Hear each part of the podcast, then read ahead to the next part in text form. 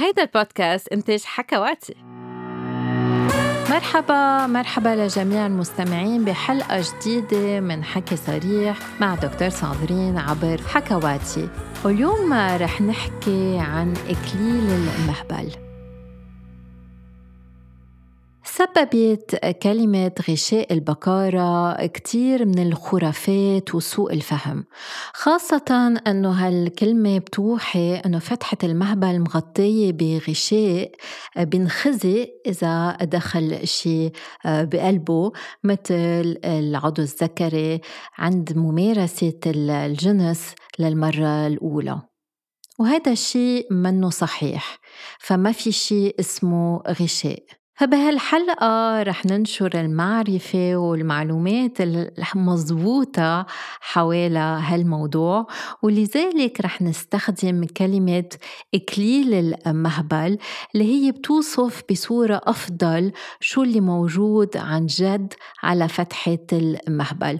وإكليل المهبل هو جزء من فتحة المهبل وعادة من الصعب أنه نفصل بين المهبل وإكليل المهبل بالحقيقة إكليل المهبل هو طيات غشائية مخاطية موجودة حول حافة فتحة المهبل وبيختلف مظهر الإكليل المهبل باختلاف الأفراد تماما مثل ما بتختلف شحمة الدينة أو الأنف أو الشفرين بين الأفراد.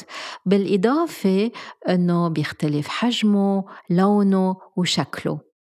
بتكون إكليل المهبل من غشاء مخاطي في يكون متنة أو في يكون ذي حواش.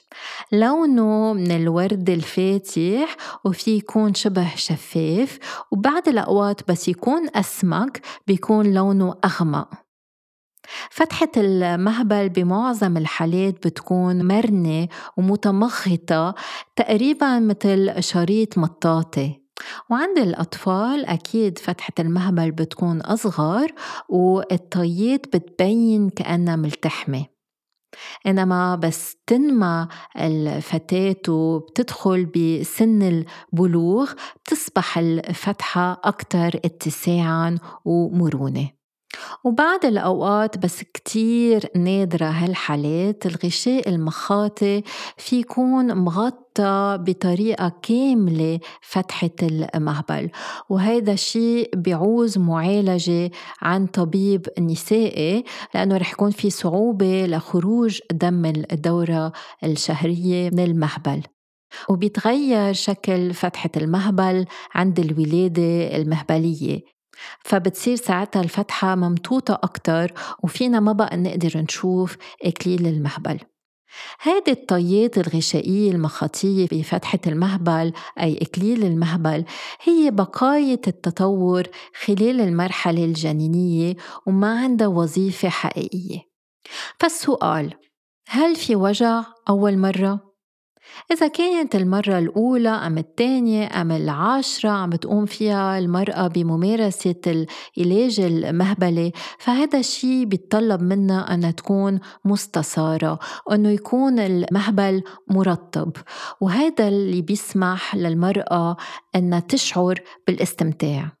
فبيصير في وجع إذا المرأة مارست الجنس من دون ما يكون عندها رغبة إذا عم بتحس بتوتر إذا عم بتواجه صعوبة بالاسترخاء. من هيك في فرق بين أول مرة وتاني مرة وعاشر مرة لأنه كتار من السيدات بيكونوا خايفين بأول ممارسات جنسية لإلهم فبيكونوا موترين وشادين عضلاتهم. هون بنحب نذكر إنه لازم المرأة تطلب إنه يصير في تحفيز للبظر تتقدر تشعر بالإثارة والترتيب قبل ما يبلش الإدخال. فبس يصير في تحفيز للبظر الشفرين فتحة المهبل. ساعتها المهبل بيصير أوسع أعمق أكثر رطوبة وهذا الشيء بيسمح لممارسة جنسية غير مؤلمة.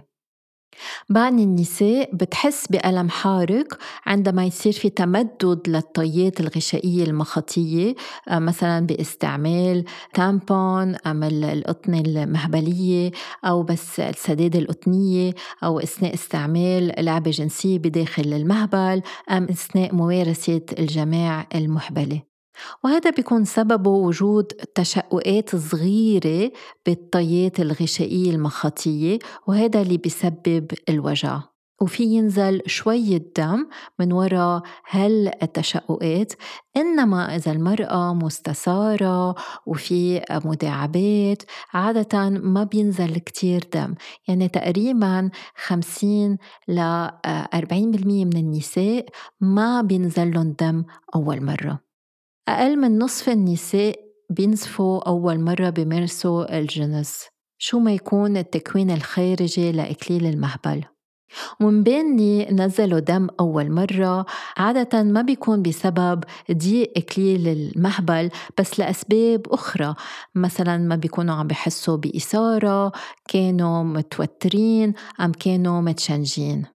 بس يكون في تشنج وخوف بتصبح فتحة المهبل أضيق والغشاء المخاطي بصير جاف وهذا بيسبب تشققات أكتر بالفتحة المهبلية ومنها بينزل الدم. وفي ينزل الدم مش بس أول مرة لأنه إذا ما في إثارة وصار في تشققات هذا الشيء في يسبب دم من بعد الممارسة. وعنا هالفكرة أنه بعض النساء أم الفتيات فيهم يخسروا العذرية عند ممارسة الدراجة أو ركوب الخيل. بالحقيقة إكليل المهبل بركي بيتمدد أثناء ممارسات تمارين رياضية إنما ما في غشاء تينفض فما بيتأثر أثناء هالممارسات. إذا ما في غشاء شو منعني بفض غشاء البكارة وهل طول العضو الذكري عنده تأثير على هذا الشيء؟ ما نحن عم نبني المفهوم على خرافة وافتراض خاطئ أنه في غشاء عم بغطي المهبل فعم نستعمل هالكلمة فض البكارة بس بالحقيقة ما في شيء اسمه فض البكارة في ممارسة جنسية لأول مرة آه، بين شريكين مع إدخال عضو ذكري أم لعبة جنسية بداخل المهبل. ولذلك مدى طول العضو الذكري منه مهم لأنه بالنهاية ما في غشاء تي ينشأ أم تينفض إذا حاولتي أنك تفوتي شي بالمهبل وما قدرتي لازم تشوفي طبيب نسائي تتشوفي شو السبب إذا في عائق خلقي أم إذا في تشنج مهبلي إذا شو منعني بالبكارة؟ الحديث عن البكارة هو حول ممارسة الجماعة للمرة الأولى وهذا بيشمل الاثنين معا يعني الذكور والإناث. إنما معظم الأشخاص بيربطوا البكارة بس بالمرأة وإذا مارست الجنس عبر المهبل أم لا. إنما في كتير أشخاص بيعتبروا أنه البكارة أم العذرية فيها تكون مرتبطة كمان بغير أنواع من الممارسات مثل الجنس الفموي جنس الشرجي الجنس الخارجي ومفهوم العذرية والبكارة عادة منه بس مرتبط بالنساء إنما بالنساء والرجال. وهو أكتر نظرة اجتماعية للممارسات الجنسية. فسؤال هل فينا نعرف إذا شخص بكر أما لا؟ أكيد لا بدنا نسأله لأنه ما في علامات بتفرجي أنه الشخص التاني مارس الجنس ولذلك حتى الطبيب بس يفحص المرأة ما في يعرف إذا هي مارست الجنس المهبلي أم الفموي أم الشرجي أو الجنس الخارجي ما حدا في يعرف شو مارستي وإنت كمان شو مارست فالسؤال هل فينا نقطب إكليل المهبل؟ في بعض النساء بدهم يضمنوا إنه رح يكون في دم أثناء أول ممارسة جنسية مع زوجهم. ومن هيك في طلب لعمليه تقطيب إكليل المهبل. هالعمليات ما بننصح فيها؟ لأنه أولا نتيجتها غير مضمونة فيها تسبب وجع كتير كلفتها في يكون كتير غالية وبالنهاية منا حل شيء لأنه كتار من النساء أول مرة ما بينزلوا دم فلازم نوقف نكذب على حالنا ونكمل بهالسردية الذكورية. كيف تنعمل العملية بصير في تقطيب لطرفي إكليل المهبل؟ بس برجع بقلكن إنه هالعملية منا مضمونة وفيها تسبب كتير من الأوجاع والنزيف. آخر سؤال وبركة هيدا مهم هل بيظهر على إكليل المهبل أنه تعرض للعنف الجنسي؟ نعم إذا تعرضت لعنف جنسي فبيظهر إصابات ظاهرة على المهبل أو الشرج في يثبت أثار الاعتداء الجنسي بس لذلك لازم دغري تروحي يعني بأسرع وقت ممكن بعد حدوث الاغتصاب بطلب الرعاية الطبية هون تستخدم الإصابات الموثقة والعينات اللي بتأخذ كإثباتات. ولازم تحكي مع شخص أم جمعية بتقدم لإلك المساعدة تقدري تتخطي التعدي الجنسي أم الاغتصاب. أنت بحاجة لدعم إذا هذا الشيء صار معك. فتنختم هيدي الحلقة بنرجع منذكر إنه غشاء البكارة أسطورة. في شيء اسمه إكليل المهبل.